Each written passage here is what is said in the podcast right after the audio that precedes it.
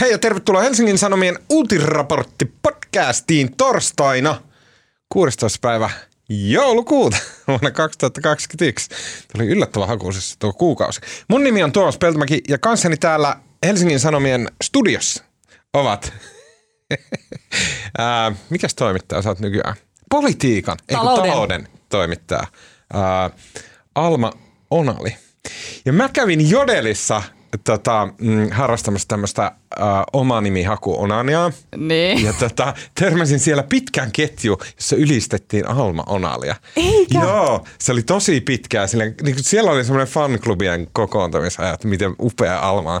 Käy tota etsimässä.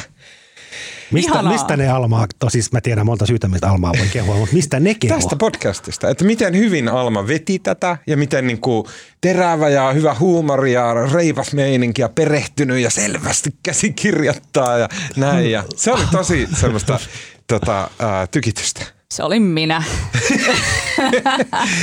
Sitä oli riemukasta lukea. Ihanaa, mm. ihanaa, kiitos kun, kun kerroit. Alman Feimistä kyselyt ääni on totta kai Helsingin Sanomain politiikan toimittaja Marko Junkkari. Löytyykö Jodelista Marko Junkkari-ketjua? Siellä on varmasti niin paljon kamaa Marko Junkkarista, että... Sä vaan koetat lohduttaa mua. Mikä Jodel on? Se on semmoinen ääripaikallinen anonyymi keskustelusovellus. Mm, esimerkiksi mm, jos vaikka tapahtuu sähkökatko, niin siitä on hauska laittaa jodeli, että äh, sähköt meni. Niin sitten siellä on niinku ympäriltä kaikkia kohtalotovereita. Ähm, tämän viikon podcastissa keskustellaan henkilöstä, joka hohtavana kuin Phoenix levitti liekehtivänä suojelevat siivensä Twitterin ylle. Esiintymällä A-studiossa, eli Krista Kiurusta, joka tarttui omikronia piikkiproteiinista ja lupasi möiskata sen tatamiin. Ja myös F3-vitosesta, joka, joka kiiltävät siivet levisivät Suomen ylle ja toivat tänne suojaa setä Samulilta. ja vielä aluevaaleista, jolla ei ole siipiä ollenkaan. Huomaa, nyt Tuomas on käsikirjoittanut alkuspiikin.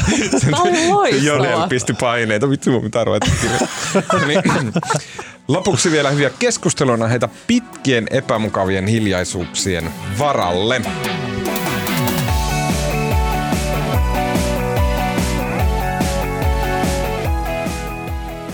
Okei, äh, ensin lyhyt tämmöinen ilmoitus, tarkennusasia. Mm, viime jaksossa keskusteltiin tästä äärioikeista terrorismihommasta. Sitten muhun otti yhteyttä mm, Twitterissä tämmöinen väitöskirjatutkija McGillin yliopistosta Kanadasta – hänen nimensä oli Mikael Brunila, jonka mä erehdyin, että hän olisi tämä The Crashista tuttu. Ja Jenni Vartiaisen hitit säveltänyt. Ää, tota, poppari, mutta ei, hän on yksi Suomen keskeisiä äärioikeista tuntijoita.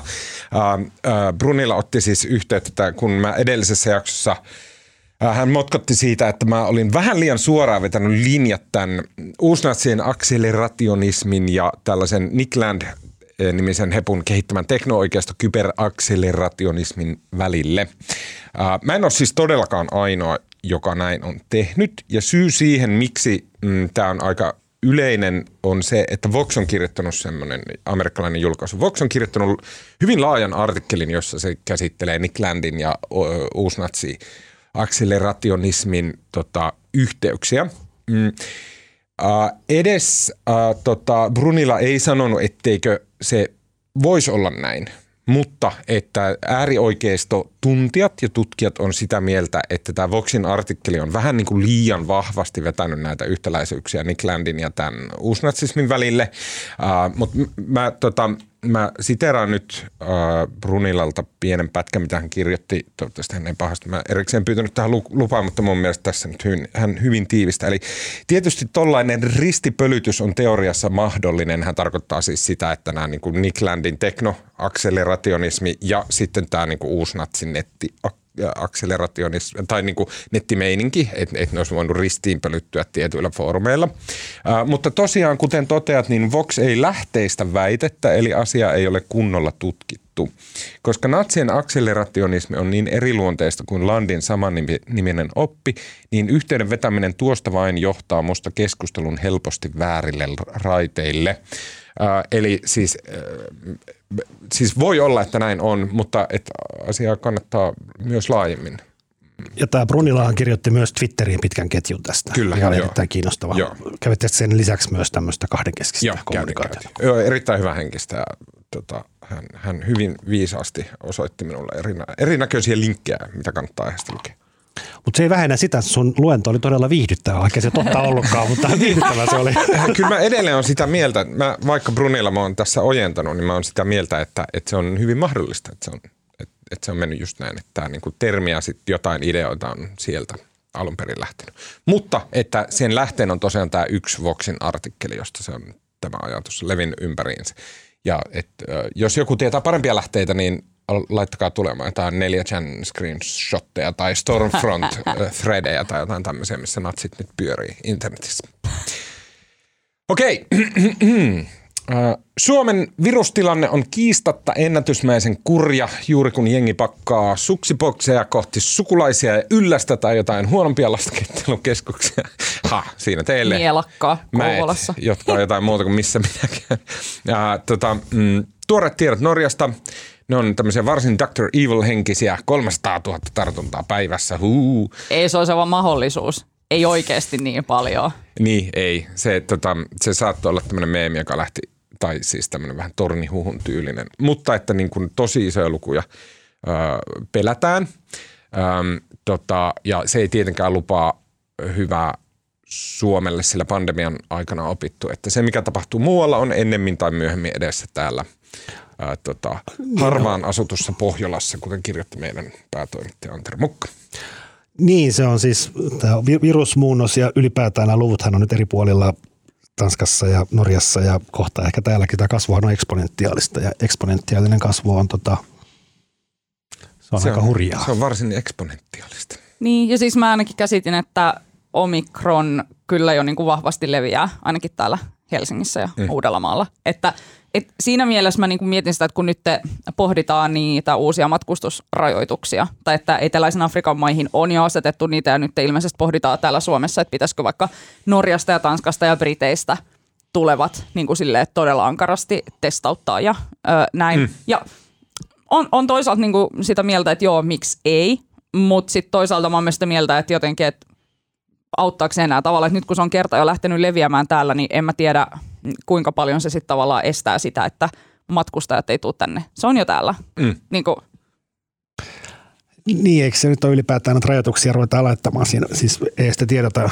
ensinnäkään mistä se olisi lähtenyt, mutta siinä vaiheessa kun ruvettiin puhumaan Etelä-Afrikasta, niin, Niin. niin siinä vaiheessa se oli levinnyt jo kaikkialle maailmaan. Juuri näin, juuri näin. Ja WHO silloin, äh, maailman terveysjärjestö, niin sanoi, että se voi olla jopa niin kuin haitallista, että kun asetetaan näitä matkustusrajoituksia, koska jotkut maat saattaa sitten ruveta jotenkin piilottelemaan tai vähättelemään niiden tartuntalukuja siinä pelossa, että niille asetetaan näitä matkustusrajoituksia. Eli tässä on vähän sama kysymys, mitä aiemmin ajateltiin, tai WHO pohti tätä, että miksi, miksi on haitallista nimetä näitä esimerkiksi Etelä-Afrikan variantiksi tai näin, koska se johtaa siihen samaan, että maat piilottelee mm. näitä todellisia koronalukuja. Mutta Ah. tähän kuitenkin ollaan ilmeisesti menossa ja ei, eipä siinä. Itse en ole Norjasta tulossa tänne, niin ei haittaa. Mä, no siis tämähän on, oli se pää, okei ei pää, mutta niin kuin kakkospointti, minkä Krista Kiuru esitteli A-studio esiintymisessään, The Boss. että miten, ö, miten tota, nyt Suomi pyrkii pysäyttämään viruksen rajalle. Ja sitten jotenkin superkuumottavasti Kiuru sanoi, että jos se ei pysähdy rajalle, niin sitten on niin vaikeita päätöksiä edessä ää, lähitulevaisuudessa, että en tiedä, se kuulosti jotakin tosi uhkaavalta. Mä en usko ollenkaan mihinkään rajalle pysäyttämiseen ja sit, eh, pitäisikö sitä nyt vähän kyseenalaistaa, millä hiton logiikalla vielä deltaa rajummin leviävä koronavariantti pysäytetään mihinkään rajalle. M- miten? Siis, ei, siis kyllähän nyt kertoo, että miten tarkistetaan ja näin ja bla bla bla, mutta eihän se tule tapahtumaan.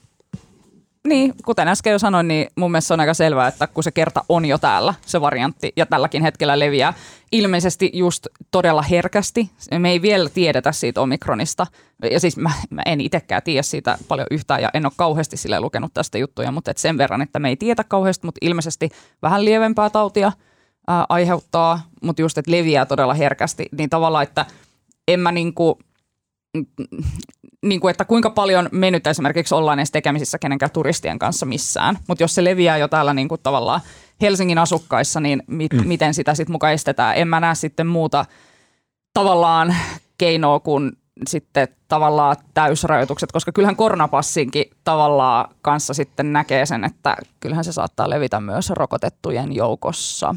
Mm.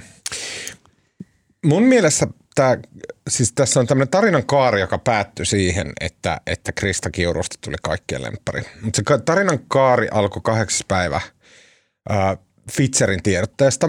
Fitzer tiedotti, mä lainaan siitä tiedotteesta mm, englanniksi. Uh, preliminary laboratory studies demonstrate, demonstrate that three doses of the Pfizer-BioNTech COVID-19 vaccine neutralize the Omicron variant, mm. Mm, while two, do- ja sitten tulee se olennainen osa, while two doses show significantly reduced neutralization titers. Sitten Uh, the third vaccine increases the neutralizing antibody titers by 25-fold compared to two doses against the Omicron variant. Eli Pfizeriltä lähti kahdeksan päivä tämmöinen tiedote, jossa se kertoi, että siis paitsi, että okei, okay, kolmos kolmas rokote auttaa, mutta samalla kertoo, että kakkosrokotteesta ei ole mitään hyötyä. Se on 25 kertaa, niin kuin, okei, okay, siis kolmonen on 25 kertaa tota, tota, tehokkaampi, mutta se on box, koska... Mutta saanko väliin huomauttaa, että sä et voi ottaa kolmatta, jos et sä ottanut sitä kakkosta? Joo, aivan totta, juuri näin. Eikö se olisi suoraan skipata kolmoseen, mitä? Uh, sen lisäksi, mikä teki siitä Pfizerin tiedotteesta vielä kuumottavamman, oli se, että se lisäsi siellä, että the companies, eli Pfizer BioNTech, continue to advance the development of a variant-specific vaccine for Omicron and expect to have it available by March. Eli sitten tietenkin kaikkialla rupesi niin kuin yksi plus yksi, niin kuin matikkapäät raksuttaa, ja se tarkoittaa sitä, että äh, omikroniin, että se leviää niin vauhilla, että tota, jotain sille on tehtävä. Okei, sille on joko sille varianttispesifi rokote, mutta se ei ole ennen maaliskuuta. Sitten toinen vaihtoehto on, että koska, koska Pfizerin mukaan kakkosrokote ei auta siihen käytännössä mitään. Okei, nyt mä liiottelen, mutta siis se ei auta siihen juuri ollenkaan – sen leviämiseen siis. Se vähentää sen vakavuutta, mutta sen leviämiseen ei. Niin sitten täytyy saada kolmas rokote. Okei, no Suomessa missä tilanteessa ollaan siinä, että kolmas rokote on mahdollista saada myöskin siellä jossain maaliskuun tienoilla. Ja sen jälkeen KRAR kokousti ja sen jälkeen Kiuru meni tonne A-studioon ja rupesi olemaan boss. Rupesi paukuttaa. Niin, koska mä luulen, että hätä siellä jossain on tosi suuri, vaikkakin sitä omikronia pidetään lievänä, mutta mm. mun mielestä näyttää siltä, että jossain joku on tehnyt jonkun laskelma, jossa on silleen, että okei, että meillä on sata päivää aikaa ennen kuin me saadaan oikeastaan mitään apuja tähän. Me ei millään saada sitä kolmosrokotetta tarpeeksi jengille ennen maaliskuuta – ja me ei miten, mitenkään me ei saada niin kuin, mitään tehokkaampia rokotteita ennen sitä. Niin, se Kiurun keskeinen viesti, musta tässä on monta kiinnostavaa asiaa, mutta mä mm. lähdetään yhdestä liikkeelle. Siis se Kiurun viesti A-studiassahan oli, että nyt on kiire. Ja sitten tota itse asiassa tämä tota Hanna Nohinek, tämä Krarrin, mikä se nyt onkaan, Head honcho. Niin. niin. Siht- Sano, pääsihteeri muistaakseni. Niin, se kysyi sitten tänään vai eilen jossain, että niin mihin on kiire? Ja sekin on musta niinku tavallaan hyvä kysymys. Mm. Tavallaan se kiirin, ki, kiuruun keskeinen viesti on, että nyt on kiire ja nyt mm. täytyy kaivaa jokaisesta tämmöisestä männyn kannon kolosta niin kuin kaikki eläkkeellä olevat niin kuin mm. tyypit ja opiskelijat ja kaikki muut rokottamaan sitä kolmosannosta. Saanko mä lukea sen rimpsun tähän? No. Um, Opiskelijat, eläkeläiset, puolustusvoimat, kolmannen sektorin toimijat ja yksityinen terveydenhuoltosektori sekä ilmeisesti kukaan, joka koskaan on saanut minkään hoitajakoulutuksen. Kyllä. Ja joku eräs ekonomisti jo kyseli Twitterissä, että monessa päivän koulutuksen ekonomistit tarvitsisi saada oppiakseen rokottamaan. niin, mutta jatka Marko. Niin, niin sitten tota, musta siis koska mä, mä en tavallaan substanssista ymmärrä yhtään mitään ja mä, mä en osaa nyt laskea, että milloin pitäisi rokottaa ja näin, mutta siis Tanskahan on ilmoittanut, että he aikoo niin jo tyyliin tammikuun puoliväliin mennessä tyyliin antaa kolmosrokotteen niin kuin about kaikille ja ne tavallaan ne on kaivannut sieltä kannonkoloista kaikki mahdollista rokottamaan ja vyörytetään kauhealla vauhdilla. Ja nyt sitten Kiuru, Kiuru tota, haluaisi samaa Suomessa, mutta niin kuin, musta tässä on jotain niin kuin tosi outoa. Kyllä se Kiurun keskeinen viesti, sehän taas niin kuin tavallaan käveli siellä niin kuin THL ja Krarrin yli, joka koko ajan puhunut, että, että nyt ennen kaikkea pitäisi saada niitä kolmosia näille riskiryhmille ja mm. paniikkia ei ole vielä. Ja mä en tiedä, lasketaanko sitten siellä Krarrissa ja THL nimenomaan sinne maaliskuulle ja siis tavallaan, että miksi ottaa nyt kolmas, jos kohta pitää ottaa myös se niin kuin Uusi. uusi rokote. Hmm. Mä, en, niin kuin, mä, en, niin kuin, mä en ihan vilpittömästi oikein ymmärrä, miksi STM tai Kiurun viesti on nyt taas niin erilainen kuin tavallaan tämän asiantuntijaporukan. Ja tämä on, niin kuin, tämä on mulle suuri mysteeri ja tähän varmaan on joku selitys, mitä mä en pysty omassa mun, päässäni. mun mielestä yksi, niin kuin, mulla ei ole vastausta tuohon, mutta yksi selkeästi tuohon vaikuttava on se, mitä Hanna Nohynen sanoi jossakin haastattelussa, että nyt, ää, tota, mm, nyt jos halutaan kiristää tätä rokottamismeininkiä, niin sitten täytyy muuttaa tämänhetkistä koronapäämäärää. Tällä hetkellä koronatoimien päämäärä on ehkäistä riskiryhmien vakavien koronatapausten syntymistä ja että jos tehdään päätös, että eh, niin kuin vakavien sairastumisten sijaan me halutaan nitistää se koko omikron tai jotain tällaista, niin, se, niin kuin käytännössä hän sanoi, että se, se pitää jonkun sanoa ääneen, koska se on aivan mm. eri homma. Ja sitten toinen, mikä mua jotenkin, mistä mä, mitä mä en myöskään sit täysin ymmärrä, että siis tavallaan se hallituksellahan on koko ajan nyt ollut taas se kummallinen hätäjarruviesti, että nyt painetaan, jos tilanne menee kriittiseksi, niin painetaan hätäjarrua. Nyt ymmärtääkseni tällä hetkellä kaikki ne merkit tai ne muuttujat, mitkä edellytetään siihen hätäjarrun painamiseen, mitä se ikinä sitten tarkoittaakaan, ne täyttyy. Miksi jos tavallaan olemassa olevan strategian mukaan pitäisi painaa tässä vaiheessa hätäjarrua, niin miksi sitä sitten ei painita? Mm. Ja mikä se hätäjarru käytännössä on, sitä ei varmaan tiedetä, mutta sehän saattaa äärimmillään olla samaa mitä keväällä 20, eli tehdään tämmöisiä alueellisia, jopa alueellisia liikkumisrajoituksia ja poikkeusolot mm. ja mitä tahansa. Niin. No, mutta nyt, nyt ruvetaan päästään niin mutta, mutta samaan aikaan, mm. niin kuin, miksi siis tavallaan kai se ristiriita on nyt se, että silloin keväällä 2020, 20, niin kuin, eihän silloin ollut rokotuksia. Nyt taas on niin kuin, kumminkin 80 pinnaa suomalaisista on. Tällä hetkellä rokotukset ei auta leviämiseen. Niin. Ja se on se kysymys. Mun mielestä monet niistä semmoisia niin kuin – silloin 2020 vähän niin kuin epäselviksi jääneistä, niin kuin hyvistä pointeista, mutta niin kuin asioista, jotka sivuutettiin silleen, että, että, niin kuin, että tähän ei ole vastausta, kuten esimerkiksi se, että miten me suhtaudutaan lievään koronaan. Niin. Sitähän ei ikinä käyty loppuun, vaan se sivutettiin, että lievää koronaa ei voida hyväksyä, koska se mutatoituu – koronaksi, joka tappaa meidät kaikki tai jotain tällaista. Ja sitten kukaan ei myöskään käynyt sitä keskustelua, että käykö tällä tavalla, että kuin realistista tämä on. Että niin kuin, me ei käyty niitä ajatelmia koronan ympäriltä, niin tietyltä sektorilta me ei käyty niitä loppuun asti. Ja ne tulee nyt taas eteen, eikä meillä edelleenkään ole vastauksia. Jos Nohinek on sitä mieltä, ja sitten esimerkiksi Twitterissä ihmiset, jotka osaavat ainakin postata tosi vakuuttavan oloisia linkkejä, niin, niin he oli sitä mieltä, että on hyvä asia, että Omikron on hyvin lievä ja porhaltaa väestön läpi. Mä en tiedä, mä en osaa sanoa, että niin onko tämä joku niin supernatsi-mielipide vai mitä. Mä en, niin kuin, mä en ymmärrä tätä kontekstia, mutta Marko, sano.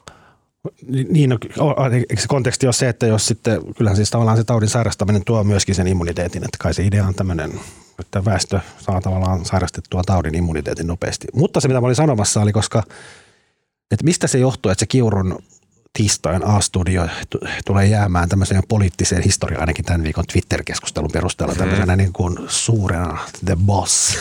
niin kuin Mutta tota, siis musta se on sinänsä täysin ymmärrettävää. Musta se, just sen pohjalta, mitä me äsken puhuttiin, miten niin kuin sekavaa ja hähmästä ja kukaan ei oikein tiedä, mikä meidän strategia on ja mikä on hätäjarru ja mikä on tavoite ja milloin tulee rokotteet ja mikä on eksponentiaalisen kasvun vaikutus kaikkeen. Ja sitten kun tulee joku tyyppi, mm. joka puhuu selkeällä päälauseella, kiuru siis selkeästi ja sanoo, että nyt on kiire ja nyt pitää helvetti soikoa toimia ja nyt kaikki sieltä kannonkolosta hommiin. Joo. Ja tämä oli todella niin kuin semmoinen, se oli semmoinen niin kuin, oli viesti kuin Urho Kekkoselta. Kyllä. Että se oli niin kuin, että nyt Se oli, ja se, Se oli puhu- sillä tavalla, että ennen kuin toimittajan äh, Sakari Sirkkonen oli siellä, mm. niin tota, ennen kuin hänen kysymyksen viimeinen kirja oli lausuttu ääneen, Joo. niin Kiirun vastaus oli ruvennut jo tulee sieltä. Kyllä. Semmoinen frum. Mä niin kun mä ajattelen jotenkin sitä kiurua, niin tiedättekö, mulle tuli jotenkin tällainen meemianalyysi mieleen. Ää, aika monet, varsinkin Twitterin käyttäjät, niin on varmaan nähnyt tämän meemin, tiedättekö, missä on sellainen, sellainen ryytynyt nössö betakoira, sellainen doge, joka on silleen, olen naasu ja me. Ja sitten on sellainen helvetin lihaksikas, tiedätkö, sellainen alfakoira, joka on silleen, hyi saatana. niin tota, tota, kiuruhan on niinku ehkä aikaisemmin ollut vähän sellainen ryytynyt betadoge, joka on siellä silleen, olosuhteet lukuun ottaen jäätäisikö kotiin. Ja sitten niinku kaikki Marin on ollut silleen, miau on kissa, mennään bailaamaan. Niin nyt sitten kiuru, tiedättekö, yhtäkkiä tuli ihan silleen betakoirana, tiedättekö, sinne salia vaan silleen, että että räy nyt Niin. armeija töihin ja koronakuriin ja lampaat riviin ja porsaat kotiin ja niin kuin aivan tiettäkö sille pisti niin kuin jotenkin homman jiiriin. Niin joo, joo, mä sanoisin, että Kiuru on nyt top dog. Mm. Joo, ja se, mä luulen, että toi oli just tavallaan se viesti, koska tämä kaikki on ollut niin sekavaa ja hähmästä ja näin, niin mä luulen, että se Kiurun viesti sopii täsmälleen tähän hetkeen ja mä en yhtään ihmettele, että kansalaiset tykkäsivät siitä. Ja sitten toinen aspekti on se, että niin kun, koska tota, koska Twitter, Twitterissä ja kolumneissa ja muualla sitä Kiurun esiintymistähän on mukaan lukien Helsingin Sanomat on ylistetty ja ei pitäisi koskaan miettiä niin kuin ihmisten taka-ajatuksia, mutta on mulle myös herännyt sellainen ajatus, että nyt kaikki ne, jotka kehuu Kiurua, niin nehän pääsee sitten tavallaan samaan aikaan niin kuin potkaisemaan Sanna Marinia.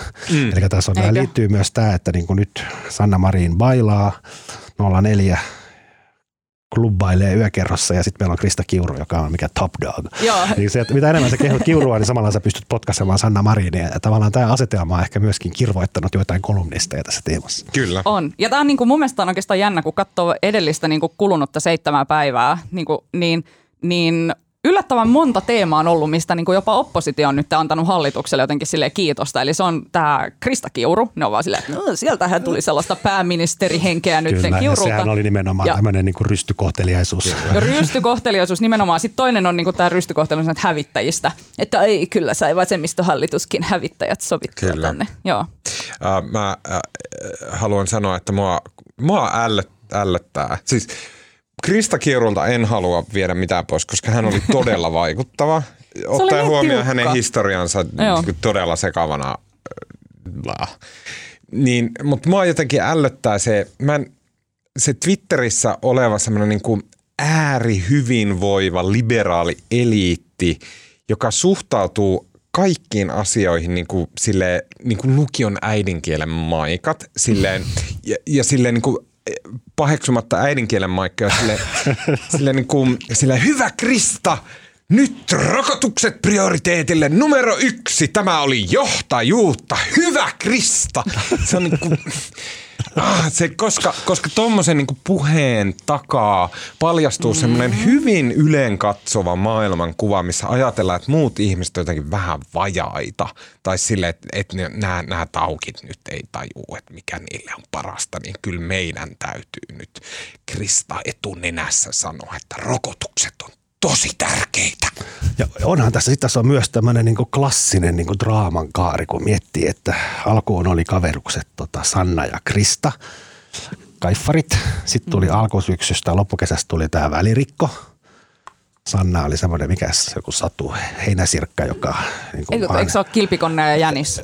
Vai ei? Eikö, mikä se oli se- Mikäs faabeli tähän nyt sopisi No, joku se oli, joku se oli Ai se eikö, pos- ai se eikö jossain, jossain sadussahan niin kuin joku keräsi kaikkia varastoja talven varalle ja oli mm. asiallinen ja muut vaan niin kuin bailas Joo.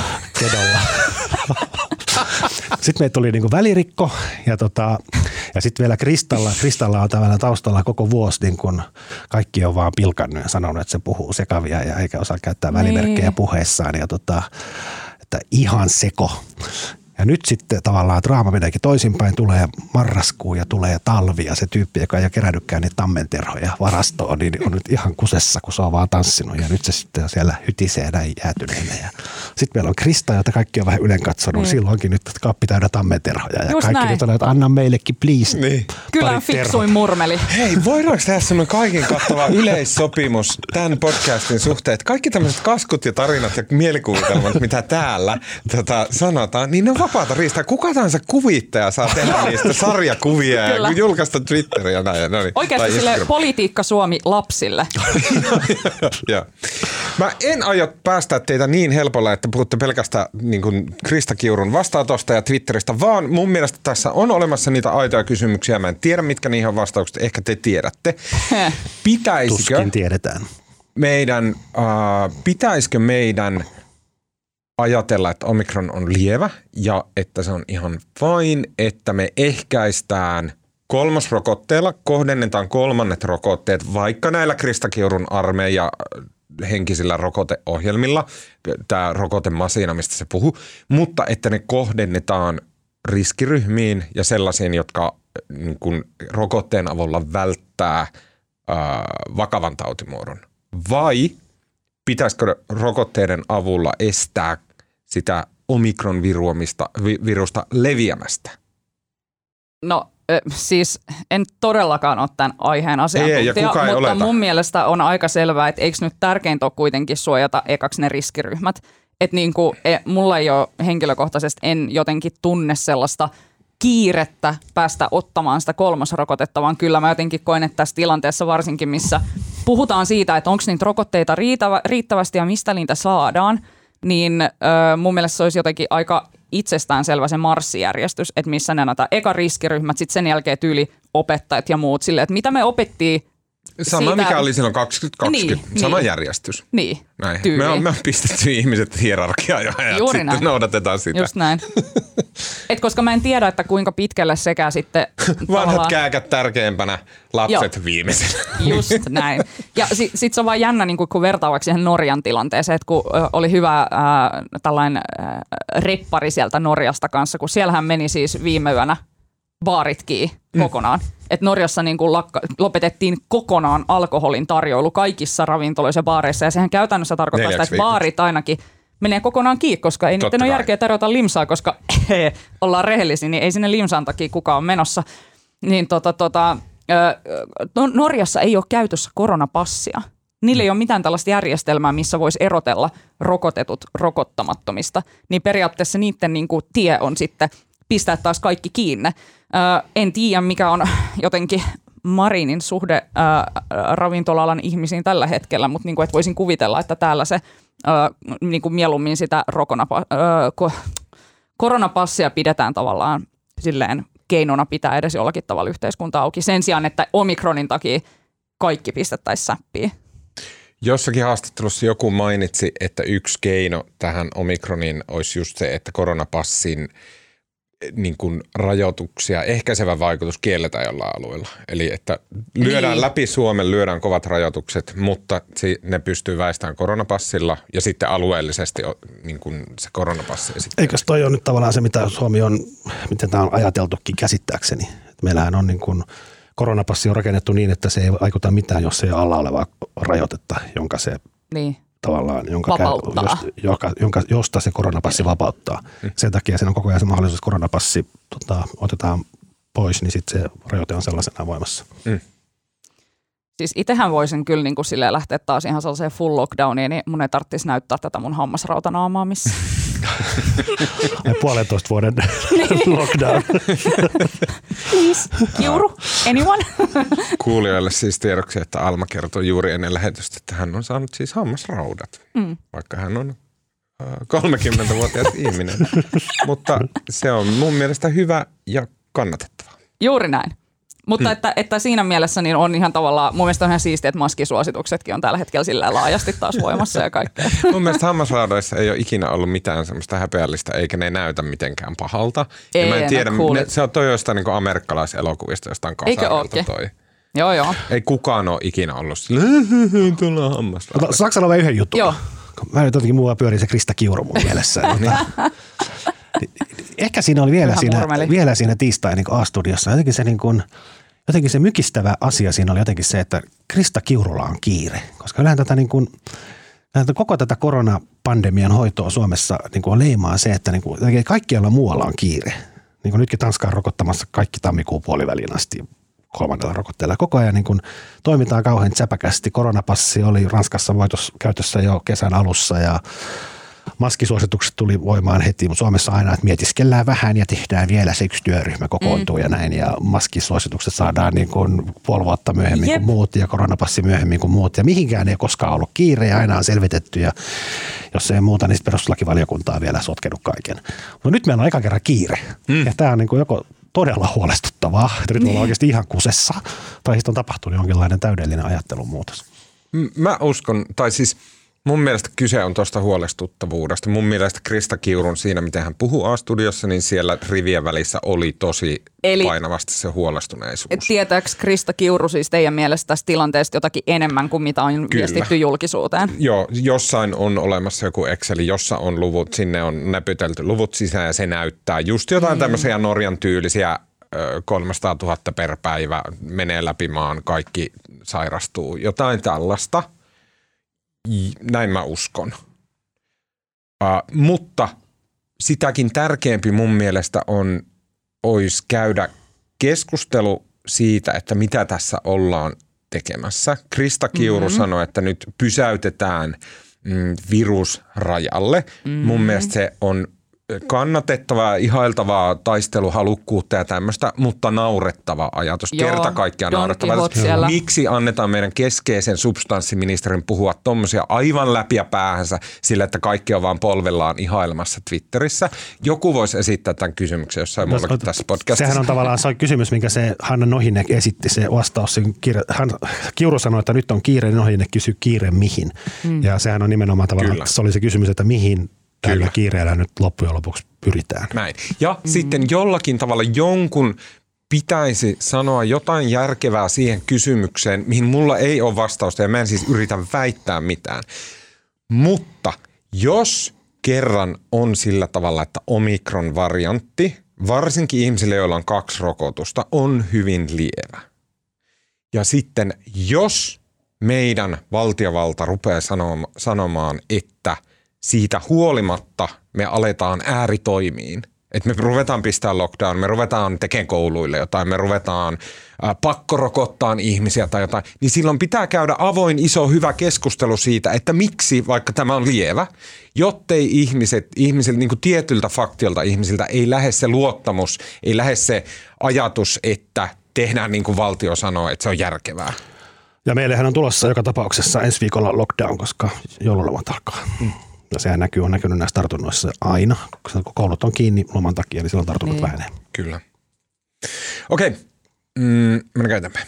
Mennään vaan. Mulle tuli just mieleen, että tässä kun vaaditaan tätä avointa keskustelua ja syvällistä yhteiskunnallista keskustelua, niin kyllähän tämä seuraavakin teema on sellainen, mistä näin jälkikäteen on sitten huudeltu, että mihin jäi laaja, syvällinen yhteiskunnallinen kriittinen keskustelu. Kyllä. Venäjän presidentti Vladimir Putin ilmoitti tiistaina puhelinkeskustelussa tasavallan presidentti Sauli Niinistön kanssa, että Yhdysvaltain on sitouduttava välittömästi lopettamaan sekä Naton itälaajentuminen että uhkaavien asejärjestelmien toimittaminen Venäjän rajanaapureille. Mm-hmm. Putin esitti saman vaatimuksen ensi kerran kaksi viikkoa sitten Kremlissä ja aloite on lännessä tyrmätty täysin. Niinistö korosti tasavallan presidentin kanslian tiedotteen mukaan, että Suomi pitää kiinni linjasta eli mahdollisuudesta hakea Naton jäsenyyttä, tar- ei kun, anteeksi. Tiedotteen mukaan Suomi pitää kiinni linjasta eli mahdollisuudesta hakea Naton jäseny- jäsenyyttä tarvittaessa niin kerta. Tämä oli suoraan tuosta tiedotteesta. Putinin ja Niinistön keskustelu seuraa Niinistä ja Yhdysvaltain presidentin Joe Bidenin puhelinkeskustelua, joka käytiin maanantaina, jossa Biden onnitteli Suomea oikeasta hävittää valinnasta hallituksen päädyttyä yhdysvaltalaiseen F-35 monitoimi hävittäjään. Can I get a round of applause? no niin. Ai ai, 10 miljoonaa maksanut lippu. Kuinka lähelle Naton päätepysäkkiä Alma?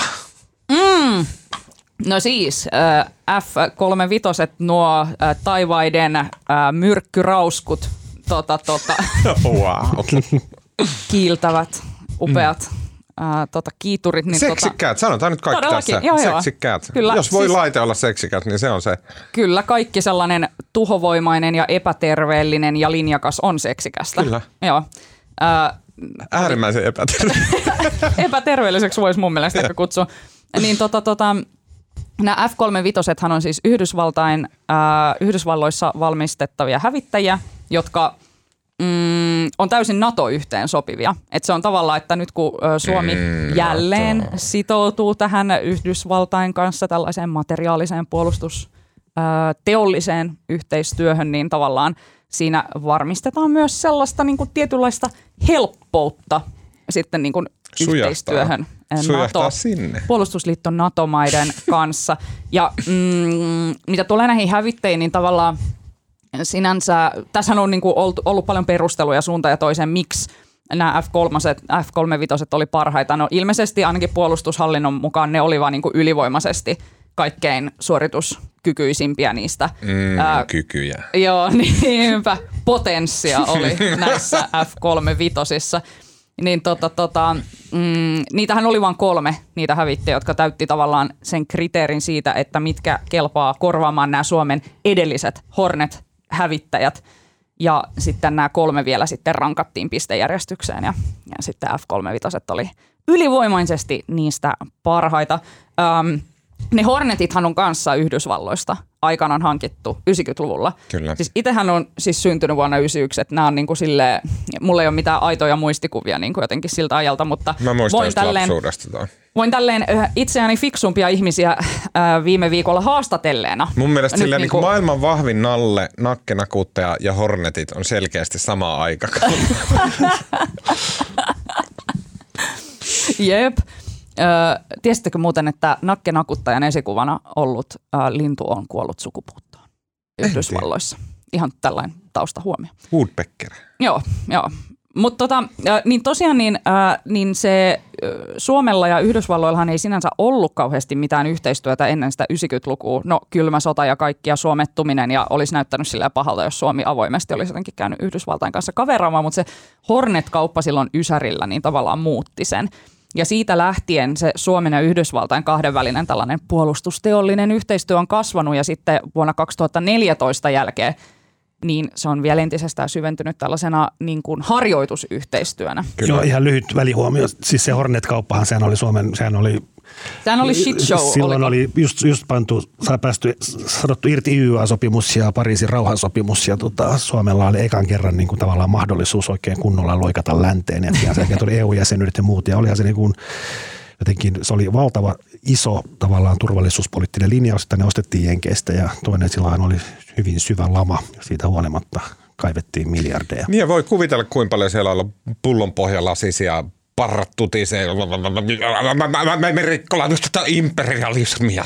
Niin. Näin. Että tuommoista keskustelu varmasti on. Mutta se, mikä niin kun nyt sitten tänä päivänä tavallaan, kun jengi muistelee niitä Hornet-kauppoja, joiden siis äh, niiden hinta ensinnäkin siinä prosessin aikana kaksinkertaistui siitä alkuperäisestä mm. arviosta, ja sitten ilmeisesti ne käyttökustannuksetkin merkittävästi olivat sitten, paljastuivat suuremmiksi kuin mitä silloin oli äh, havaittu. Ja näinhän niin, ei varmaan nyt käy. Näinhän ei, missään nimessä ei voi tällä kertaa käydä, mutta sanotaan näin, että äh, yllättävän siis yksimielistä jotenkin tyytyväistä on ollut jotenkin se julkinen keskustelu näiden F-35 ääressä. No okei, ne on ne niin kuin taivaiden seksikkäimmät valkohait, niin kyllä mä sen ymmärrän, mutta niin kuin, että mm, se huolen kärki, millä tätä asiaa on lähestytty, koska kukaanhan ei halua julkisesti, paitsi jos on joku täysin patavasemmistolainen, tiedätkö kommunisti, niin kukaan muu ei halua sanoa, että, että no ei ehkä olisi pitänyt nostaa hävittäjiä, koska silloin heti kaikki on silleen, että jaha, e, haluatko niin kuin, tuhota isänmaasi.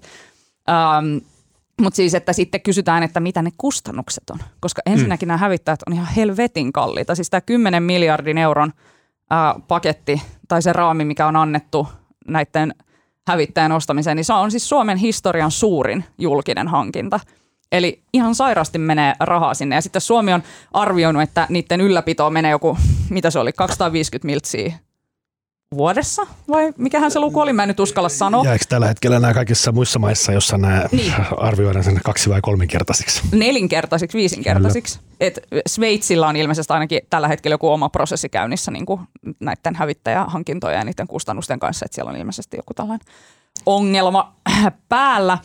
Mutta tota, tota, mm, niin, niin sitten niin kun tuloksena tästä hävittäjähankinnasta on tietysti se, että okei, Suomen ja Yhdysvaltain välinen tavallaan ö, yhteistyö, jos ei syvene, niin ainakin pysyy ennallaan mm-hmm. ja tällaisena tiiviinä aina 2070-luvulle asti tavallaan sitoudutaan tähän näiden hävittäjien kautta sinne Yhdysvaltoihin. Ja Venäjä on ollut aika sille toistaiseksi aika hiljaa itse asiassa tästä hävittäjähankinnasta. Että Venäjältä ei ole kauheasti esitetty mitään kommenttia siitä, että Suomi hankkii 64 F-35 Yhdysvalloista. Syitä voi olla varmaan ehkä se, että ö, niitä ei kiinnosta, että niin kuin ihan sama kuin 64 hävittäjää. Tai sitten ne vaan toteaa, että, että, että, että se ei ole sinänsä mikään linjamuutos – Mm. Tiedättekö, mä luulen, se on näin, ja mä veikkaan, että Venäjällä myöskin katsottu, kyllä eihän tämä kauhean yllätys ollut se, että se kohdistuu juuri tähän ylipäätään jenkkihävittäjään ja mm. nimenomaan vielä tuohon F-35, mutta siis, siis kyllä sitä Gripenistä ruotsalaista hävittäjästä puhuttiin, ja joka olisi taas tiivistänyt Suomen ja Ruotsin sotilasyhteistyötä, mutta kun ruotsalaiset raukat on tuossa meidän naapurissa, niin ei ne niin kuin, tavallaan ei ne siitä niin kuin etäämälle pääse. Niin. Se on niin kuin, mä en usko, että se sen turvallisuuspoliittinen merkitys olisi ollut yhtä iso kuin tämä jenkkiratkaisu. Mm. Mun mielestä mä haluan nyt vielä alleviivata sitä, että onneksi tämä kauppa tehtiin, koska tähän reaktiona nähtiin se, että niinku just ne semmoinen niinku just, just semmoinen niinku raivosta tutiseva anti-imperialisti vassari, niin niiden joukko on kutistunut Suomessa yhteen ja se on Erkki Tuomioja. Ja kukaan muu ei ollut enää sitä Mä oon aina sylettänyt se semmoinen, niin mitä ennen oli tosi paljon. Ennen Irakin sotaa, Irakin sodan aikaa oli semmoista niin kuin Amerikka paha, Amerikka paha. Semmoista, niin kuin, semmoista, joka on kuitenkin selkeätä taistolaisperinnettä Suomessa, joka pitää kitkeä pois tästä maasta. Piste. No niin, niin, niin nyt niitä on enää tuomia jäljellä, mm, joka kirjoitti siis Facebookissa, että olisi itse hallituksen päättäjänä esittänyt Gripenia tai eurooppalaista tai muuta eurooppalaista ratkaisua. Mutta tota, siltikin, vaikka, ja mä haluan alleviivata sitä, että mä, mun mielestä on ihanaa, mitä lähemmäs mennään NATOa, mitä kauemmas Venäjän tankkien alta ja tota, mitä enemmän meillä on muskelia hävittäjien joukossa, niin kyllä vähän mä luin meidän kollegan Jarmo Huhtasen mm, analyysiä tästä. Ja sitten – Jarmo siis tietää kaiken, mikä liittyy mm-hmm. puolustusasioihin. Hän on ehdottomasti Suomen ykkös jäbä, uh, toimittaja näissä asioissa. Luotan häneen kuin vuoreen. Hän on myös hyvin tämmöinen niin pessimistinen ja kyyninen ja hän ei niin kuin yhtään haihattele millään asioilla ikinä. Mutta ihana tyyppi, ihana Aivan työkaveri. Mahtava. Joo, joo, siis mm. tekstissään niin kuin kyyninen, ei muuten. Ja, Paras toimittaja, ta, tota niin kuin laji muuten. Kyllä, Tekstissä kyyninen, kyllä. mutta luonnossa Näin. ihana. Uh, mä yritän referoida tässä, mutta siis... Mm, Uh, Huhtanen kirjoittaa tällä tavalla, että Lockheed Martinista on tällä vuosituhannella ke- kehittynyt Suomen asevoimien terävimmän kärjen hovihankkia. Esimerkkejä löytyy helposti. Yksi on nimeltään Dragon Shield. Se on huippuluokan signaalitiedustelujärjestelmä, jonka Suomi tilasi vuonna 2010 Lockheed Martinilta. Nykyisten Hornet-hävittäjän kauskantoisin ase on myös Lockheed Martinin tuote. Kyse on JASM, JASM risteilyohjuksista, joiden hankkimisen, hankkimisen Suomen, Suomi sai Yhdysvalloista luvan vuonna 2011. Maavoimien iskukykyisintä kalustoa ovat puolestaan Hollannista käytettyinä ostetut raskaat raketinheittimet. Niidenkin hankkimiseen tarvittiin Yhdysvaltojen lupa, koska ne ovat myös Lockheed Martinin valmistamia. Raketinheittimin puolustusvoimat on ostanut muun muassa yli 80 kilometrin päähän lentäviä ohjattavia ampumatarvikkeita, joita puolustusvoimat sanoo raketeiksi, mutta joita niiden valmistaja Lockheed Martin kutsuu ohjuksiksi. Ja tota kun luki vähän tota rimpsua, niin sit vaikka on ihanaa, jos mä voisin ottaa Suomen ja työntää sen Atlantin yli osaksi Amerikkaa, niin mä tekisin sen välittömästi. Mä ottaisin Ruotsin kyllä mukaan, mutta näin. Mutta tuota kun luki, niin kyllähän siellä oli vähän, että mm, niin, että sitten kun siellä seuraava tuuliviiri valitaan presidentiksi, niin me ei pystytä olemaan ilman, me ei pystytä olemaan ainakaan uskottava puolustusvoima maa ilman, että Lockheed Martinilta tulee meille tietoa, henkilökuntaa, varaosia, tietyn merkkistä moottoriöljyä, jota on pakko laittaa ja näin. Niin kyllähän niin kun, vähän oli silleen, mm. niin joo, hmm. Mm. Niin ja sitten jotenkin sille tässä hävittäjäpornossa jotenkin jää silleen kyllä sivuun sellaiset kysymykset ja seikat, kuten että öö, millaisia voimia tavallaan näillä asekaupoilla oikeastaan rahoitetaan ja mitä näillä F-35 jossain muualla tehdään. Esim. Yhdysvallathan on Israelille esimerkiksi myynyt näitä F-35. No just nyt Arabiemiraattien kanssa, niin niillä meni kaupat vissiin jäihin hetkeksi, koska Yhdysvallat epäilee, että Kiina voisi vakoilla Arabiemiraattien F-35 kautta mm. tavallaan niin kuin jotain jenkkimeininkeja, mutta tavallaan, että, että toisaalta on totta se, että jenkit myy nyt Suomelle sellaista kalustoa, jota ne ei myy edes kaikille NATO-maille. Mä oon ymmärtänyt, että ehkä Turkin kanssa esimerkiksi on Yhdysvallat ollut vähän silleen, että halutaanko me myydä näitä meidän megasotakoneita niille. Äh, toisaalta en usko hetkeäkään, etteikö raha tavallaan niin kuin lopulta painaisi, jos niin kuin tavallaan jonkinlaisia poliittisia takuita saadaan sinne taustalle. Mutta et, et jotenkin niin kuin, mm, Sille, että joo, ei nyt Suome, Suomi varmaan lähde sen niin kuin pommikoneella pommittamaan mitään lapsia Jemeniin, mutta tavallaan, että mitä silleen yleisesti koko tämä Yhdysvaltain aseimperiumi puuhastelee. Hmm. Jotenkin siitä ollaan täysin hiljaa. Joku Lockheed Martin on, se on Yhdysvaltain sisälläkin ihan äärettömän merkittävä tekijä. Niillä on te- asetehtaita joka ikisessä osavaltiossa. No mm. siis mä en tiedä, mutta muistaakseni äh, todella, todella, todella monessa, vitsi ei mulla ole mitään tarkkaa lukua, take it with a grain of salt, sanoisi amerikkalainen, mutta tosi monessa osavaltiossa niillä on sitä kautta, ne on merkittävä työllistä ja sitä kautta niillä on senaattoreita takataskussa ja näin. Se on tosi merkittävä tekijä. Ja nyt se on, se on selkeästi Suomelle Onko mm. merkittävin yksittäinen toimija no, Suomen aivan, puolustuskyvyn kannalta? Aivan varmasti. Vielä ehkä yksi, yksi havainto. Siis, eikä tämä hävittäjä-asia nyt kun tässä ei tavallaan tapahtunut mitään yllättävää ja tästä on mm-hmm. niin koko ajan ollut niin valtava konsensus ja onhan siis kaikilla eduskuntapuolueilla on niin kuin ollut tavallaan puoltava näkemys tähän koko ajan ja muistelee jotain vanhoja vaalikeskusteluita, missä joku jos joku vaikka vasemmistoliiton edustaja on mennyt varovaisesti kysymään, että onko nyt pakko olla just 64, että riittäisikö vaikka 54, mm-hmm. niin, niin sit mikä huuto siitä on tullut ja se yep. on niin kuoro on tuominut, että tässä rikotaan nyt tavallaan tämmöistä parlamentaarista turvallisuuspoliittista konsensusta ja on se tavallaan aika siistiä, miten ne Suomessa, Suomessa on yksi politiikan lohko, jossa löytyy täysi yksimielisyys ja se on ulko- ja turvallisuuspolitiikka. Mm. Mm. Se on, Mut, joo, se on, sama tuli mieleen, kun luin näitä juttuja, että jossain on joku, joka moukarilla pakottaa kaikki rivit. Kaikki muuhan politiikka on muuttunut ihan täysin arvottomaksi sekoiluksi, mm. mutta toi on se, että siellä on joku, jolla on tosi paksu keppi. On ja toinen, mikä tässä on ehkä miten, jotenkin musta on ollut kiinnostavaa, miten vuolaasti tätä ratkaisua on kehuttu. Ja mm. varmaan tämä, ei ole mitään keinoa tietää, että miten tämä kauniisti tämä prosessi siellä kabineteissa meni, mutta kyllä tämä nyt näyttää siltä, että tämä on mennyt aika hallitusti ja hyvin ja on myös, eikä mm. yhtään epäile, että tämä on myös teknisesti oikeasti paras kone, mikä valittiin. Niin, että ei oikeastaan melkein kukaan ei ole sanonut, etteikö hävittäjä olisi pitänyt hankkia, mm. vaan se suurin kritiikki on nimenomaan kohdistunut huoleen kustannuksista ja sitten kysymykseen tähän määrästä – että onko se 64 niin kuin just tarpeellinen.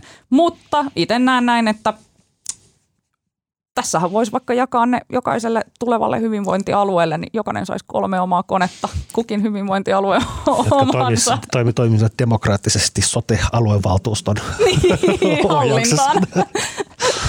Mutta Suomessa on kaksi ö, eksistentiaalista uhkaa.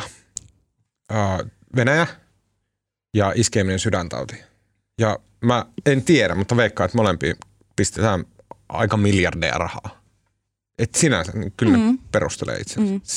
Mutta mut sitten jos palataan vielä hetkeksi niin tuohon NATO-aiheeseen, niin se, että minkä takia se keskustelu on viime aikoina jotenkin vellonut uudestaan, ja mä en ole todellakaan myöskään mikään NATO-asiantuntija. Hei, mun NATO-tietämys oikeasti. Mulla on niin jotenkin lapsuudesta sellainen joku hämärä niin kuin mielikuva, tiettekö, että on ehkä jossain uutisissa ja muualla, jossain niin kuin televisiossa taustalla, kun on leikkinyt jossakin, niin on saattanut joku NATO-keskustelu käydä, ja sitten kun mä oon tullut aikuisuuteen, niin mulla on niin ollut joku sellainen hämärä käsitys siitä, että NATO on jotain ihan saatanan likasta ja pahaa. Tiedättekö joku sellainen, niin kuin, mä en tiedä miksi mulla on niin joku sellainen muistikuva jostain, tiedättekö tuolta niin kuin, historian hämäristä, että jotenkin se on ollut sellainen... Niin kuin... Se on just ne raivosta tutisevat niin. kakkola-lasiukkelit on saanut huijattua sua.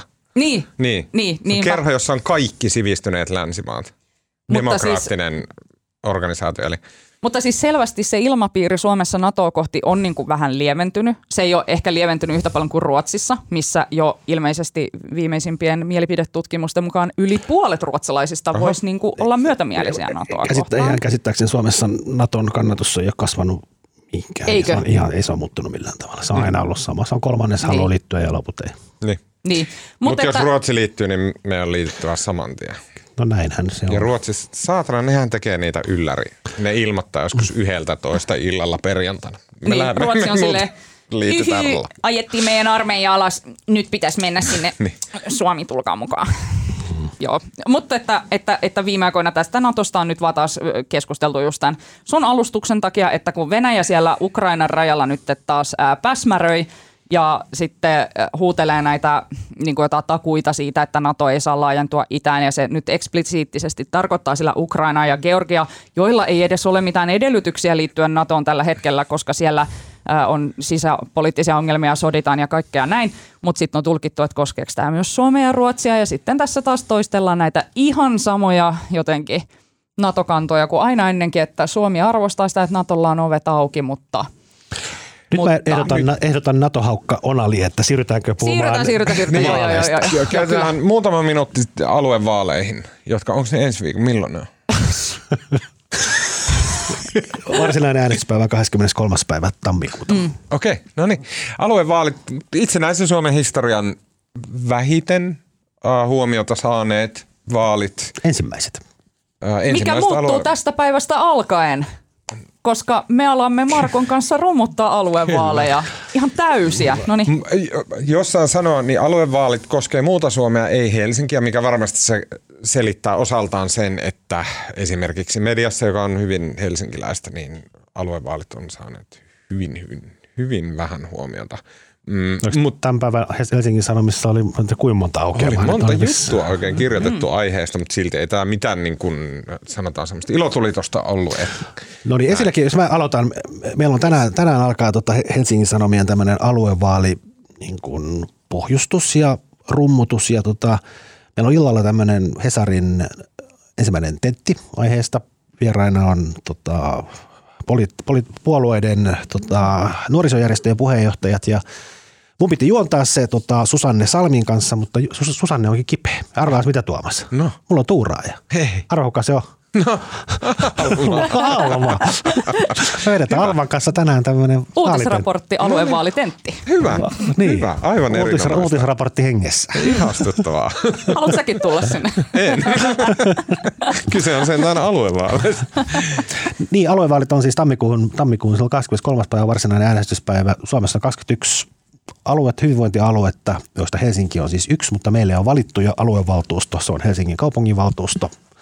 Ja koska tähän meidän Helsingin hyvinvointialueeseen kuuluu vain Helsinki, niin täällä ei tarvita nyt mitään ylimääräisiä vaaleja tähän teemaan. Ja tota, se on tota, Teemu Muhonen, joka on Sanomatalon viisain mies, kuten kaikki tietävät, niin kirjoitti mun mielestä aivan loistava. Hän oli lukenut nämä puolueiden tota, aluevaaliohjelmat. Ainoana ihmisenä Suomessa. Ainut ihminen, Suom- ihminen Suomessa ja tota, Teemun juttu oli taas aivan huikean hyvä ja se Teemun niin kuin, keskeinen havainto oli se, että hän oli tehnyt myös käsittääkseni tämmöistä niin kuin, tota, ihan tutkivaa journalismia laskenut, että monta kertaa näissä eduskuntapuolueiden aluevaaliohjelmissa on käsite euro. Mm.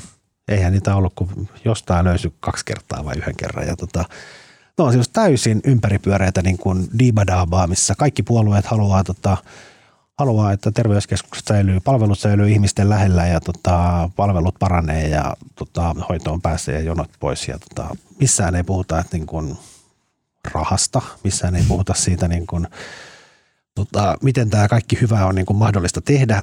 Ja jotenkin Tota, Johanna Vuoreoma, tämä politiikan tutkija, se kirjoitti, just kirjoitti tänään myös Twitterissä, Teemukin osallistui tähän keskusteluun, mutta sillä, tavallaan se Johannan pointti on just, että nämä, niin kuin, tämä koko aluevaali on vähän tämmöinen niin kuin, tämä on niin kuin, siinä mielessä niin kuin epävaali, koska tässä puhutaan niin kuin, kaikkien puolueiden tavoitteet, kaikki haluaa niin kuin mahdollisimman paljon hyvää kaikille. Että kansalaisen vinkkelistä, mitä ihminen haluaa, se on saada hyviä sosiaali- ja terveyspalveluita ja se on niin kuin itsestään selvä.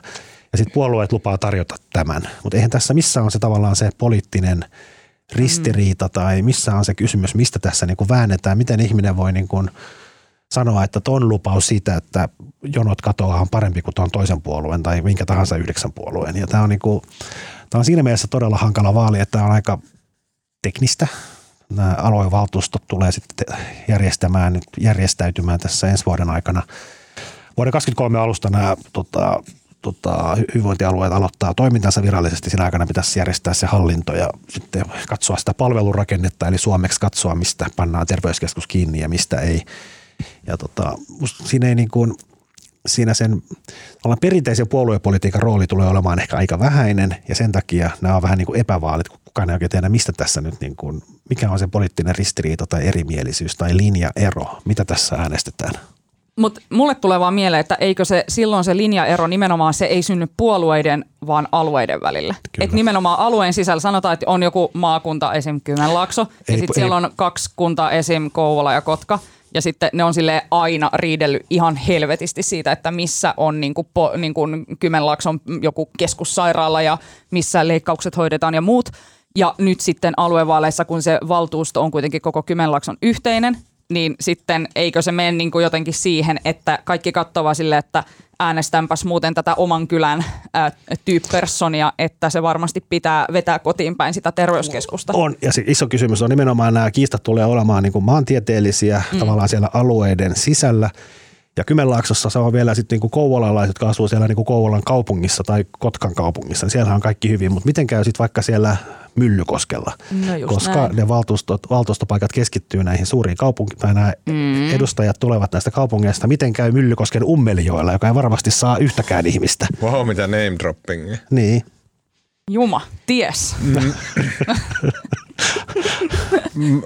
Mulla on, niin kuin, ensinnäkin mä haluan vaan kommentoida tuota, että mä, mä vihaan, mä vihaan sitä miten Suomessa, mä oon ihan varma, että Suomessa eikä missään muussa maassa maapallolla, niin ihan vakavin naamin, naamin eli naamoin, poliitikot, toimittajat esittää sellaisen ajatuksen, että ihmisille vaaleissa tärkeintä on palvelut. Ja siitä on tullut semmoinen, kaikki vaan nielee, että näinhän se on että ihmiset aamupöydässä ne keskustelee palveluista. Ja hei, mitäs tämä palveluhomma, että no, onko tämä kyllähän, palveluhomma täällä, että no, mitä älä, palvelut täällä? No joo, mutta sä voit käyttää yhtä hyvin terveyskeskusta. Että kyllähän se on niin kuin se, että missä se, mm. onko Herttoniemessä niin kuin terveyskeskus vai mennäänkö tuonne tuota Kalasatamaan. Niin, niin totta kai se vastustan on iso. sitä, että niitä vaaleja käydään sille, että puhutaan palveluista. Niin kuin se on niin epäseksikästä, se on niin ei, ei ihmisiä mm. mukaan saava ja se on epädemokraattista tehdä sille. Mutta joo, se, jatka, jatka vielä sekunnin sen verran mun mielestä aluevaalit on sinänsä tosi siisti juttu ja kannattaa käydä äänestämässä, koska niissä oikeasti päätetään todella tärkeistä mm-hmm. asioista. Mutta jos me vielä niin kuin, tavallaan se jos mä vielä viittaa Johanna Vuorelmaan, mä häntä jututin tässä, tästä samasta teemasta joskus aikaisemminkin ja musta se, muistaakseni tämä oli Johannan ajatelma, en muista, jos mä oon väärässä, niin sori Johanna. Mutta se Johannan, Johannan pointti oli myös se, että niin kuin Suomessa on tämmöinen niin kuin, Siis demokratia on tärkeää ja kansanvalta ja sitä pitää suosia ja parantaa ja näin, mutta Suomessa on niin semmoinen vähän niin kuin naivi ajatus siitä, että kunhan järjestetään vaalit, se jotenkin automaattisesti toteuttaisi sen kansanvallan. Kyllä, Eihän aamen. se niin ole. Vaali on vaan niin kuin tavallaan tekninen ratkaisu, jonka kautta ihmiset pääsee osoittamaan, kertomaan kantansa jostain asiasta. Mutta jos on aluevaali, jossa kaikkien puolueiden ohjelmat on niin kuin ihan samanlaisia ja kaikki lupaa kymmenen niin, hyvää ja yksitoista kaunista, niin missä on sitten se, miten se kansanvalta se toteutuu siinä, kun ei siellä ole niin kuin tavallaan, siellä ei ole mitään mistä valita.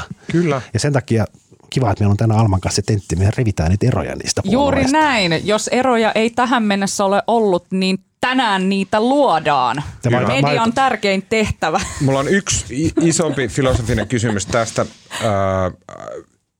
Mä uskon, että aluevaalien taustalla oleva ajatus, eli se, että on Suomessa, nimenomaan Suomen kokoisessa isossa isossa maassa, jossa on vähän porukkaa, on järkevää hoitaa melkein kaikki, ei kaikki, mutta melkein kaikki alueellisesti.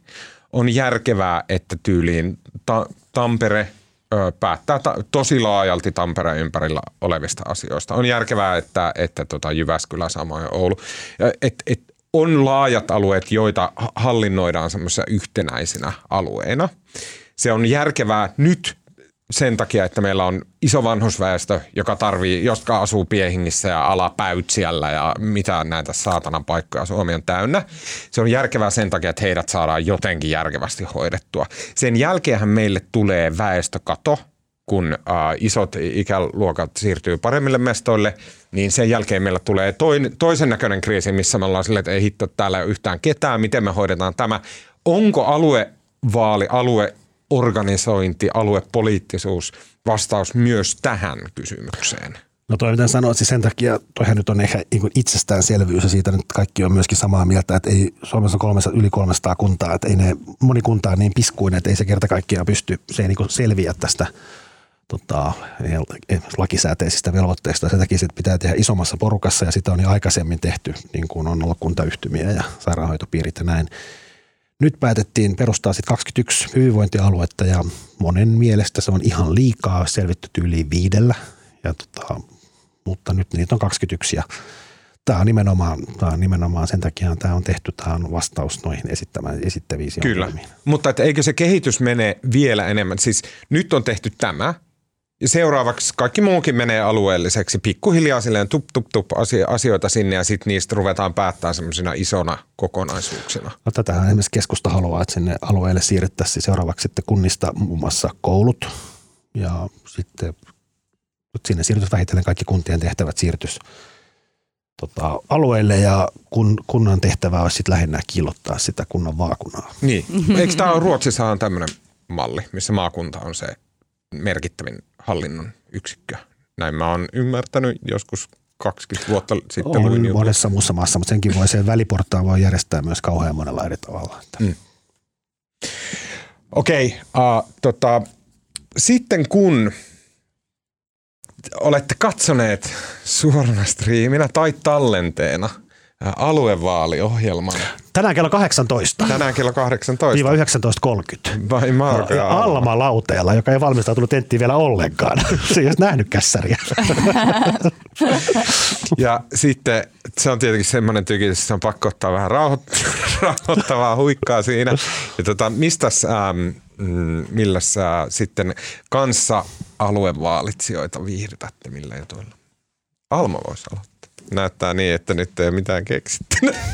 Mä en oikeasti niinku keksinyt mitään, koska mä en aidosti ole tota, ö, viimeisen viikon aikana kauheasti ehtinyt kuluttaa mitään muuta kuin, ö, muuta kuin Successionia, jota on täällä jo monen otteeseen suositeltu, ja sitten mä oon lukenut fantasiakirjallisuutta. Ah, mitä fantasiakirjallisuutta? Mä oon no suuri mä fantasiakirjallisuuden ystävä.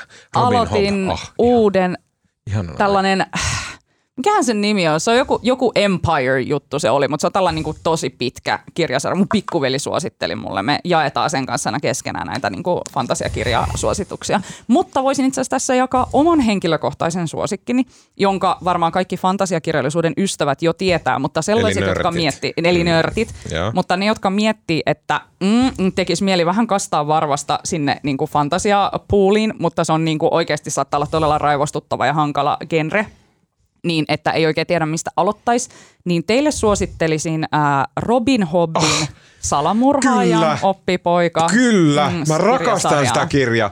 Se kun mm, se mm. alkaa siinä, ne linnan portit on siinä ja sit, sit Fitz tuodaan siihen. Ja se, se, on mikään kirja ei koskettanut, melkein mikään kirja ei koskettanut mua niin paljon kuin se sarja. Ootko lukenut uusimman trilogian, mikä Ää, tuli en, pari vuotta sitten tai vuosi sitten? En ole vielä kerännyt.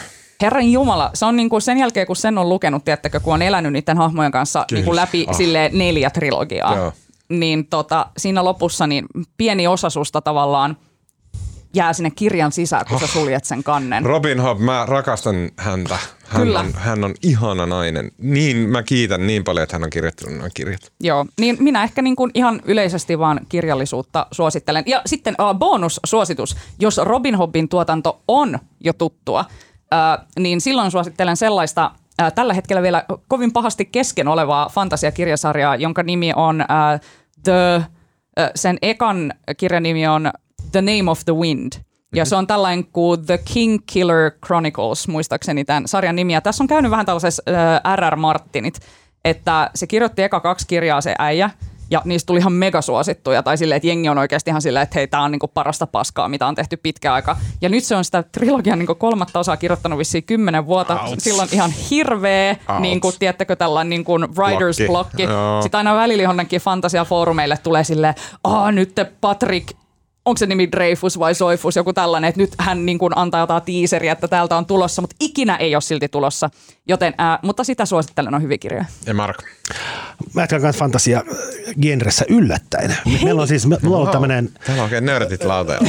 on, no, mutta meillä, me, meillä on ollut siis, mä oon läpi historian meidän lapsille aina tykännyt lukea ja nyt mä en ole varmaan vuoteen lukenut niille yhtään mitään, kun en oikeastaan löytänyt mitään luettavaa, mitä kiinnostaisi. Vanhempi on jo täyttää kohta, on jo 13 ja täyttää kohta 14 ja siinä jaksa kuunnella, kun isä lukee. Mutta tota, nyt mä onnistuin, mä pakotin sen, se oli vähän kipeä, niin mä sain sen silleen sulle sidottua. Sitten me pakko kuunnella, ruvettiin lukemaan tota Nevermorea. Aa, mm-hmm. joo, kyllä. Ja mä ollut siis, mä, tätä yksi tuttu vinkkasi, ja tota, sehän on ihan, sehän on vähän tämmöinen Jessica Townsend Okei, kirjoittanut, joo. ja se on vähän tämmöinen Harry Potter-tyyppinen, samalla tavalla siinä on nuori 11-vuotias tyttö, joka kirjasarjan aika päätyy sitten semmoiseen kouluun ja kanssa vanhenee yksi kirja periaatteessa aina yksi vuosi. Okei. Okay. Ja tämmöinen tota, tota, mutta erittäin taiteen kirjoitettu, hauskaa semmoista fantasiaa ja jotenkin semmoista niin kuin, Siinä on, on mun mielestä Harry Potter-vaikutteet. Meidän lapset niin kuin kuunnellut sitä aivan korvahöröllä. Nyt okay, luettiin, luettiin ensimmäinen Nevermore ja aloitetaan saman tien toinen. No niin. Ihanaa sivistystä, kirjoja. Ja sitä paitsi käsittääkseni tämä Jessica, Jessica Townsend oli, jos mä nyt oikein muistan, se oli joku pari vuotta sitten Suomessa ja se kävi itse asiassa meidän lasten koulussakin. Se kiersi suomalaisia kouluja kävi puhumassa. Ainakin meidän lasten koulussa se kävi mikä on aina siistiä. Mm. Tosi ne eivät ole ikinä kuulleetkaan koko kirjoittajasta eikä myöskään tästä kirjasta. Eikä etkä osanneet englantia, mutta... Mm, mulla on äh, tota, äh, muutama. Äh, huomenna perjantaina nauhoitetaan Ja ei tyhjä pois podcastin viimeinen jakso. Uh, ainakin vuoteen viimeinen jakso. Sä oot siellä vieraana. Mä olen siellä vieraana, joo. joo eli, Pilaa tota... se. Viimeisen jakson kunniaksi. Niin. Tuhoa se. Heit, heittele niin nata-positiivisia mielipiteitä siellä, että Yle ei voi julkaista. tota, mm, mutta kuunnelkaa toki, jos jostain syystä tämä podcast ei teille riitä. Mm, tota, mm, ja sitten mä haluaisin sanoa, tämä on nyt... On... Käskee nyt kaikkia niiden kuuntelijoiden tulla kuuntelemaan meitä. Hmm. Totta kai, sen takia me sinne luikertelemme. tota, kaikki mun kuluttama media on siirtynyt äänimuotoon. Mä olen ruvennut lukemaan mun Hesarin sillä robottiäänellä. Se on yllättävän hyvä. Se yllättävän toimivasti lukee ne jutut. Mä pystyn, kun mä tuolla nikkaroin tai ajan autoa tai näin, niin mä pystyn lukemaan ne tota, ulkomaan pitkät horina-analyysit jostain ka- kaakkoistatsikistanista ja näin. Ja tota, Äh, kirjat mulla on mennyt jo kymmenen vuotta ja luennot ja podcastit ja kaikki. Mä luen, kaikki menee äänenä. Ihan kaikki. Mä en enää tunnista kirjaimia. Mutta on kiistatonta, että äänimuotoista kamasta ei oikein muista mitään. Ei mitään spesifiä. Ei niinku, kaikki yksityiskohdat redusoituu semmoisiksi niinku fiiliksiksi. Kyllä, joo. Äh, semmoiksi tuntemuksiksi, ahaa mitä. Et jos juttelee jonkun kaverin kanssa ja se sanoo, että Sauli Niinistö teki tällä tavalla ja näin, niin sitten tulee tunne, että äh, ei se ollut ihan tolleen tai näin, mutta ei pysty vastaamaan, koska ei muista, että mitä sanottiin siinä kirjassa, jonka kuunteli, jossa tätä asiaa sivuttiin. Näin. Mä huomasin, että tähän on olemassa lääke. Ja se kuulostaa naurettavalta. Ja se on naurettava ja se tuntuu todella naurettavalta. mutta mä oon tehnyt sen kerran ja se toimi. Mä luin eli kuuntelin jutun jota mä hehkutin viime podcastissa, James Somersin juttu ihmisen immuunijärjestelmästä. Sen jälkeen, kun mä olin kuunnellut sen, ja mua harmitti se, että mä tiesin, että se sulaa mun aivoista pois se juttu. Mä ajoin silloin autoa ja mä aloin selittämään sitä juttua ääneen. Siis puhumaan siellä autossa itsekseni, It, itsekseni. Samalla niin kuin mm. selittää, että okei, että ihmisen immunijärjestelmä toimii tällä tavalla ja tolla tavalla. Ja sitten mä selitin koko sen jutun – ja se, mä huomaan, että se on tosi paljon auttanut siinä, että se on jäänyt mulle mieleen. Ne yksityiskohdat, ne, niin kuin, että mikä molekyyli ja mikä tota, sytokiini ja T-solut ja bursa on B-solun nimen taustalla ja näin päin pois. Okei, okay, eli niin hölmöltä kuin se tuntuu, niin kun kuuntelette niitä kirjoja, varsinkin tietokirjoja, niin puhukaa sen jälkeen ne ääneen. Se auttaa ihan sikana.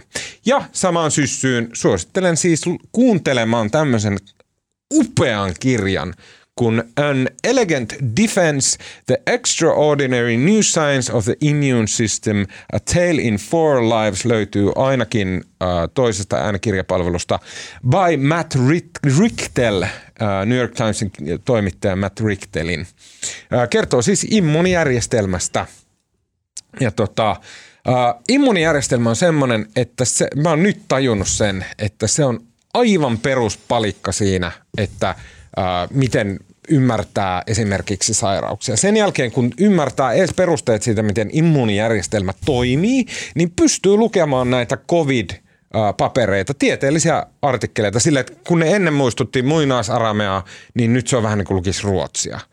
Immuunijärjestelmä on ihan äärettömän sivistävä asia ymmärtää. Se avaa tosi paljon kykyä ja ymmärtää maailmaa. Okei, siinä kaikki tältä erää. Kiitos Marko Junkkari. Kiitos.